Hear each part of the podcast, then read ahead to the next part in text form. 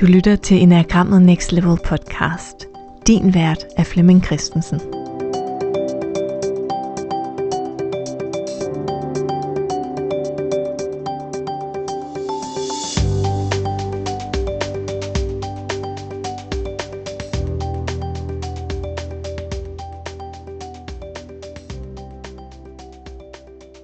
Velkommen til den her episode i podcasten Enagrammet Next Level. Det er en øh, episode i en serie, hvor jeg taler ind til, hvordan vi kan støtte og hjælpe og guide øh, et ungt menneske, som måtte relatere sig til en bestemt type. I dag er vi øh, kommet til type 1, og det man kan sige om den, den skal sige, struktur, personlighedsstruktur, som kendetegner type 1. Det er, at jeg har lyst til at være ordentligt og gøre tingene på den øh, korrekte måde. At lave nogle øh, regler og nogle øh, standarder, og så leve op til dem. Så på en eller anden måde er jeg jo blevet rigtig, rigtig, rigtig dygtig til at lave regler det er faktisk noget, jeg kan fra sådan en øh, 8, 9, 10 års alder, der begynder jeg at lave regler for, hvordan man er en god dreng eller en god pige. Og jeg er også rigtig, rigtig god til at leve op til de regler. Og det følger mig sådan det meste af mit liv.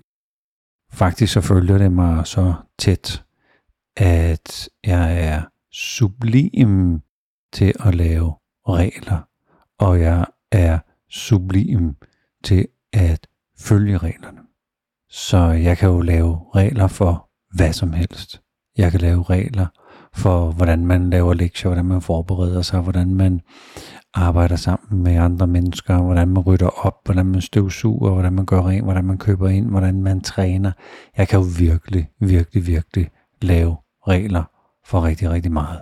Og det med regler er en super, super betydningsfuld ting for min personlighed. Det bliver nærmest en del af min identitet eller struktur, hvilket betyder, at det kan være rigtig, rigtig svært at lave mine regler om, fordi så laver jeg jo nærmest mig om. Og identitetsmæssigt er det rigtig, rigtig svært. Det er også ubehageligt, når man forsøger at gøre det. Så jeg har en funktion inde i mig, som man kunne kalde en indre kritiker, som sørger for at holde mig op på regler og sørge for, at jeg møder nogle høje standarder for, hvordan jeg nu skal opføre mig. Den her indre kritiker kan jo få mig til at gøre hvad som helst. Jeg kan jo opføre mig på en bestemt måde. Jeg kan holde min krop på en bestemt måde. Jeg kan tale på en bestemt måde, så jeg er sikker på, at andre mennesker forstår, hvad det er, jeg siger, og at det er vigtigt. Så min, min indre kritiker styrer min krop, min kropsholdning, min tonation, min måde at holde mig selv på. Og hvis det er, at, at jeg sådan ikke lige strammer mig an, så kan den der indre kritiker altså begynde at straffe mig, eller jeg kan tale til mig selv med en vældig, vældig, vældig hård stemme. Jeg vil gerne styre min ydre verden, og det kan jeg jo gøre med den måde, jeg opfører mig på, og den måde, jeg forbereder mig på. Men nogle gange kan det være, skal sige, det, det, det, det er ikke nok. Og så begynder jeg at styre min øh, indre verden. Og inde i mit, øh, i mit indre univers, kan jeg jo begynde at have nogle holdninger eller nogle billeder til, hvordan jeg skal træne, hvordan jeg skal spise, hvordan jeg skal sove, hvordan jeg skal klæde mig, som så kommer til udtryk i den ydre verden. Men hvis nu jeg ikke kan kontrollere det, der foregår i den ydre, kan der være en tendens til, at jeg begynder at kontrollere den indre verden. Så når vi taler med det unge menneske, så vil det unge menneske allerede have nogle holdninger til, om vi gør det på den rigtige måde eller den forkerte måde, om det er passende at tale om, eller ikke passende at tale om. Og de vil have en indre kritiker, der hele tiden forsøger at øh, undersøge, om de nu siger det rigtige, om de opfører sig på den rigtige måde i selve dialogen. Man kan jo sige, at, at jeg lykkedes jo med mine ting. Jeg får formodentlig gode karakterer, og jeg er formodentlig vældigt af mine øh, kammerater. Og måske har jeg endnu ikke øh, opdaget, at noget af det, jeg gør, ikke det alt sammen, men noget af det, jeg gør, faktisk godt kunne gøres 80% og ikke 110%. Og så vil det være okay. Det kan jo være rigtig, rigtig, rigtig mange ting. Om det er træning, eller det er øh, forberedelse af et øh, dokument og korrekturlæsning, om det er at komme til tiden. Der kan være mange ting, som det er måske okay, at det ikke er 100,00 procent altid.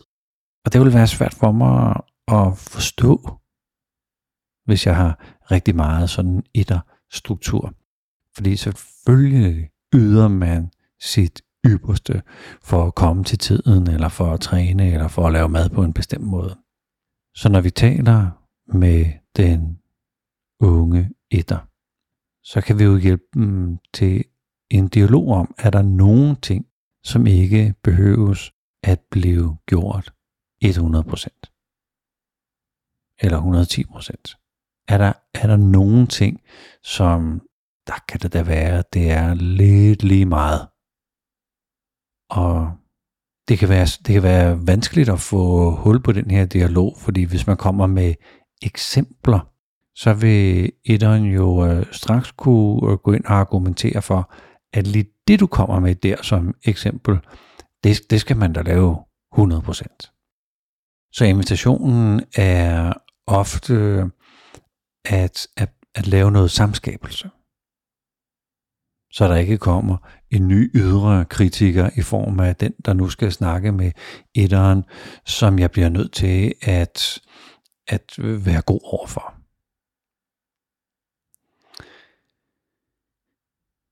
Jeg har god succes, når jeg coacher etter med at være øh, lejende og undersøgende.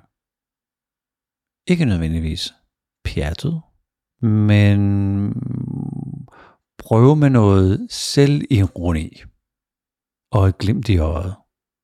Det er jo en knivsæg at bevæge sig på her, fordi hvis man træder forkert, så har man jo mistet tilliden hos, øh, hos den, der relaterer sig til et. Men det kan, det kan godt være, at man kan få opbygget en tillid, hvor det faktisk er, er muligt sådan, at ja, ja, se, se lidt på det, man render rundt og laver sådan med, med lidt øh, selv, selvkærligt øh, selvironi. Så det her med, okay, så når du, øh, når du forbereder dig på at tage på dine studier eller på arbejde, så skal dit øh, tøj være farvekoordineret. Og du kører ret meget sådan i bløde farver. Dueblå, rosa, øh, hvid beige måske. Og hvis man nu fik lejligheden til at høre, hvordan øh, et skab det var indrettet i tøj, så lå det sikkert også øh, på en bestemt måde. Og der er jo masser og masser af gode argumenter for, hvorfor det ligger sådan, fordi så det er det nemt, og det er praktisk, og øh, det kommer til at se øh, ordentligt ud. Og, og måske er der en åbning i at sige, hvad nu, hvad nu hvis du bare tog jeans og en t-shirt på? Altså, hvad vil der reelt ske ved det? Så jeg ved godt, dem efter dine standarder ser sådan lidt utjekket ud og sådan nogle ting. Altså, men hvad vil konsekvensen være? Er der nogen, der kommer til skade? Er der nogen, der ikke får mad? Er der nogen, som er syge, der ikke bliver reddet? Altså, hvad, hvad, hvor, hvor, hvor er vi hen på skalaen af konsekvens her? Det kan gå godt, og det kan gå skidt. Så, så det er bestemt ikke en gylden regel at, øh, at gå ind sådan og prøve med noget selvironi. Men jeg taler ind til den finurlighed, der ligger hos etteren, som er en længsel for at pjatte og være munter og være fri. Jeg har faktisk, jeg savner det, jeg har lyst til det, men på en eller anden måde kan jeg ikke få mig selv til at gøre det. Medmindre jeg er i virkelig, virkelig trygge rammer, så kan jeg godt sådan øh, slå håret lidt ud, eller pjatte og sådan, men, men, men jeg har det bedst, hvis vi sådan lige holder lidt på rammerne. Hvis vi skal kigge på de tre ting, de områder, som kan være nyttige for den unge fire at kigge på, så er det første jo de her regler. At jeg er god til at lave regler. Det er jo super smart med regler. I trafikken og i lovgivningen og um, hvordan man laver bogføring og sådan nogle ting. Jeg det er jo super, super smart, at vi har en aftale om, hvilken vej, hvilken side vi kører på, i, når vi er ude og køre bil. Regler kan jo også slå en god løsning ihjel. Så hvis det hele skal være perfekt, 100%, så noget af det, der sagtens kunne fungere, hvad jeg 80%, det får så ikke lov til at øh, eksistere. Så jeg kan komme til at slå en masse liv, initiativer, muligheder, slå dem til hjørne, slå dem, slå dem af banen, slå dem ihjel. Og livet er super tilfældigt. Det er helt, det er helt umuligt at, at regne ud, hvordan livet det øh, foregår. Og der er ikke, øh, naturen dømmer ikke, om der er noget, der er godt eller skidt. Der er ikke, nu sidder jeg og kigger ud på et, mit store birketræ i haven. Det er da fuldstændig ligeglad med, hvem der sidder på øh, grenene, eller øh, om der overhovedet sidder nogen på øh, grenene, øh, om det ser kønt ud eller ikke kønt ud. Og selvom det er et træ, hvor vi tænker, det tillægger vi ikke så meget menneskelighed, så er det et meget godt billede på alt i naturen er lige glad med, om det er godt eller skidt, eller der, der er intet i naturen, der forsøger at rette op på det forkerte. Det kan jo så være, at man som etter tænker, nej, men det er jo så derfor, jeg er sat i verden. Altså, jeg skal ud og rette op på alt det der kaos og uorden. Og der kan man jo sådan spørge sig selv, really? Hvorfor skal du det? Hvad er det de der hele tiden at følge reglerne og leve op til dem? Hvad er det i bund og grund, det gavner? Hvem gavner det? På hvilken måde gavner det nogen, der virkelig, virkelig, virkelig har brug for, at vi trådte til og hjælpe dem? På hvilken måde gavnede det dem? Hvordan gavner det din opdragelse af dine børn, eller dit øh, parforhold, dit helbred? Hvordan gavner det egentlig dit helbred, at det kører stringent disciplineret regelret? Der er sikkert et godt svar på det, men den dialog at undersøge, om der er situationer, hvor reglerne ikke skal køres så stramt. Muligvis er der en åbning der til at til det her unge menneske ikke slår øh, en masse muligheder til hjørne og glemmer at nyde det, det uforudsigelige og det kreative. Den, øh, det andet punkt handler om fordomsfuldheden. Det ligger i mig at være fordomsfuld og have holdninger og meninger til alt. Så det at have meninger til alt, gør mig jo fordomsfuld. Og det betyder, at jeg har meninger og holdninger og antagelser om alt. Og det er jo der, hvor mine øh, indre kritikere hele tiden sådan kører den der holdningsmotor inden i mig. Og nogle gange kan jeg ikke tige stille, så bliver jeg jo nødt til at dele min holdning om, hvordan jeg synes øh, andre handler eller taler eller opfører sig. Og den der tone, som er faktisk er en kritisk tone. Det er ikke sikkert, at jeg selv opdager, at jeg er kritisk. Det kan være, at jeg egentlig bare sådan synes, at det er øh, helt fornuftigt at spørge om, øh, hey, skal det der glas stå der, selvom det ikke er tørt? Inde i det ligger der jo en, en form for kritik, men jeg forsøger jo egentlig bare at opdrage folk omkring mig til at gøre ting på den øh, rigtige måde. Vi kan have en samtale med det unge ettermenneske om det her med at have holdninger og fordomme og antagelser om alt, og om at tro på, at de fordomme eller antagelser, øh, om, om de er sande, og om man skal dele dem konstant med andre på en måde, hvor man faktisk egentlig lyder lidt kritisk. Det, øh, det begrænser jo øh, kreativiteten, det begrænser en brainstorming, det begrænser idérigdommen, øh, hvis man hele tiden bliver mødt med en energi om, at hmm, det er ikke den rigtige måde, eller det er måske endda forkert. Så der er en, øh, en samtale om at være mere nysgerrig, om at være mere fleksibel, være mere spontan, og være mere åben overfor, det kan da godt være, at den måde, du gør det på, er lige fin. At, at vi kommer hen til samme mål eller samme løsning øh, af flere forskellige veje, og der ikke kun er én vej eller min vej. Den tredje ting handler om strenghed. Så jeg kan selvfølgelig være strid og streng og skarp over for andre mennesker. Men jeg er det især over for mig selv. Jeg er især streng, strid over for mig selv. Der findes nogle rigtig fine øh, videoer på nettet, hvor man har lavet interview af unge mennesker, som øh, kender til sin type, eller som man kan sige, det er sådan ret tydeligt, hvor de hører til i deres type.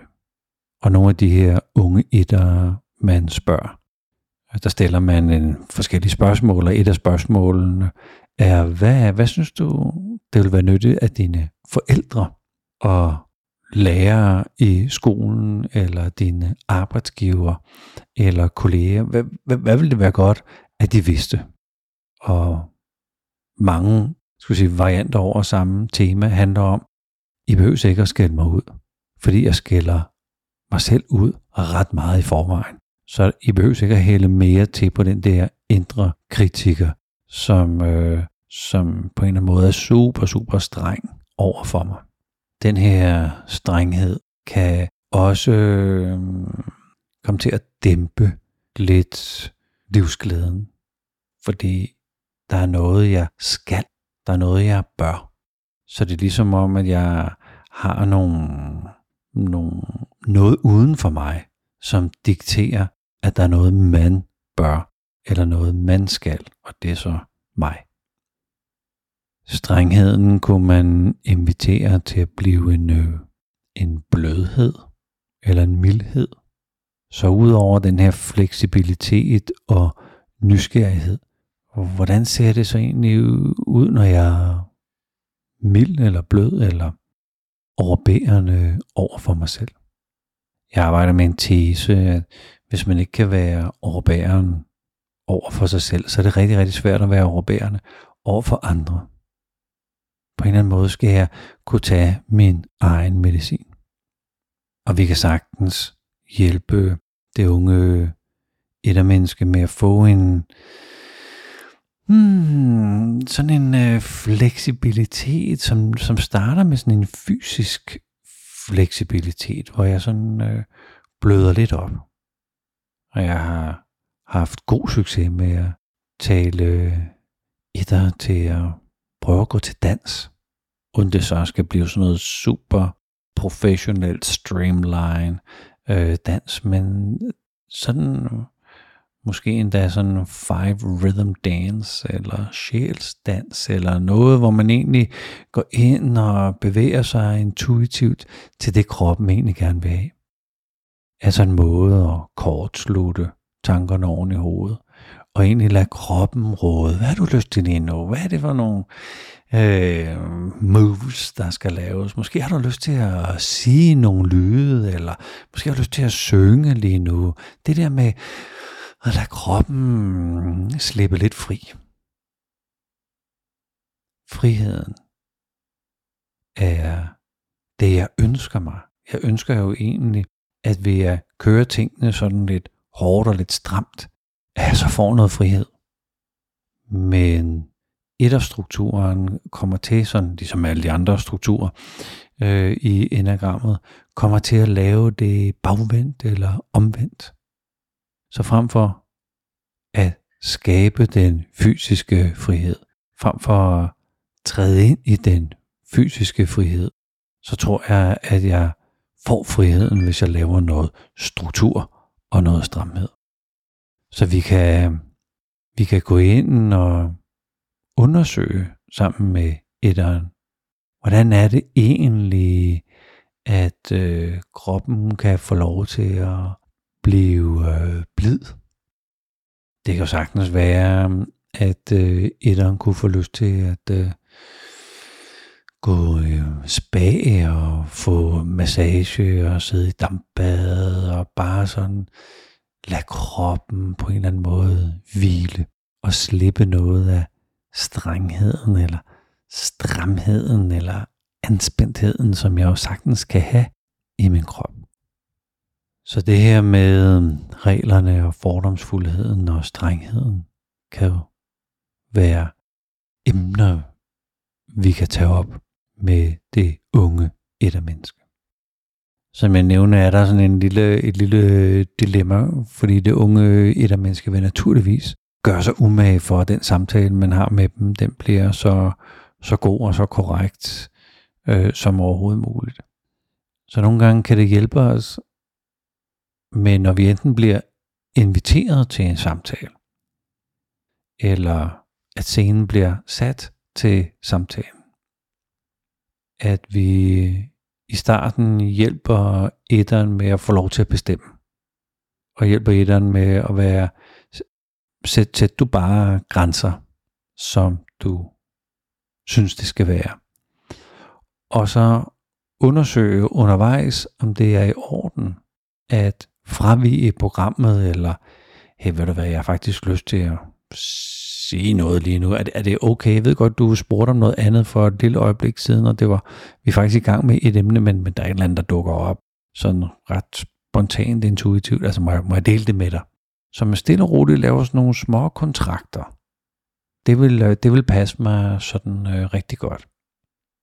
Og hvis du øh, drister dig til den her lidt mere munter tilgang, så vil det være nyttigt lige at varsle det inden ambitionen med de her, de her episoder om, hvordan vi kan støtte og inspirere det, det unge menneske, kræver naturligvis, at vi skal man kan sige, tage vores øh, egen medicin først.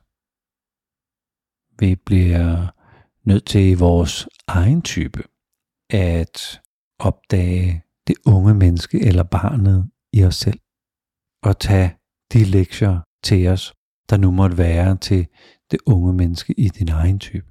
Så nu er vi øh, efterhånden kommet nogle stykker igennem. Øh, vi mangler stadigvæk øh, nogle stykker på øh, nuværende tidspunkt. Men det kan jo være, at der ligger en episode om det unge menneske præcis til din type. Det er ikke sikkert, at du er et ungt menneske her selv, 58, men der er jo en ung del i mig derinde, hvor jeg stadigvæk på en eller anden måde styres. Nu relaterer jeg mig så til type 3. Så er der stadigvæk noget af den der unge træer, som er en del af min øh, psykologi og personlighed. Vores psykologi aner ikke, at vi er blevet ældre. Den tror stadigvæk, at den gør nogle ungdomlige, øh, måske endda øh, barndomsmæssige mønstre. Så når vi, når vi lige har man kan sige, lyttet og arbejdet med den unge del i os selv, så er vi ved at være rigtig godt klædt på til at tage en dialog med et, et andet ungt menneske. Tusind tak, fordi du øh, lytter med til de her episoder. Og tusind tak, fordi du lytter med til podcasten Enagrammet Next Level. Tak skal du have.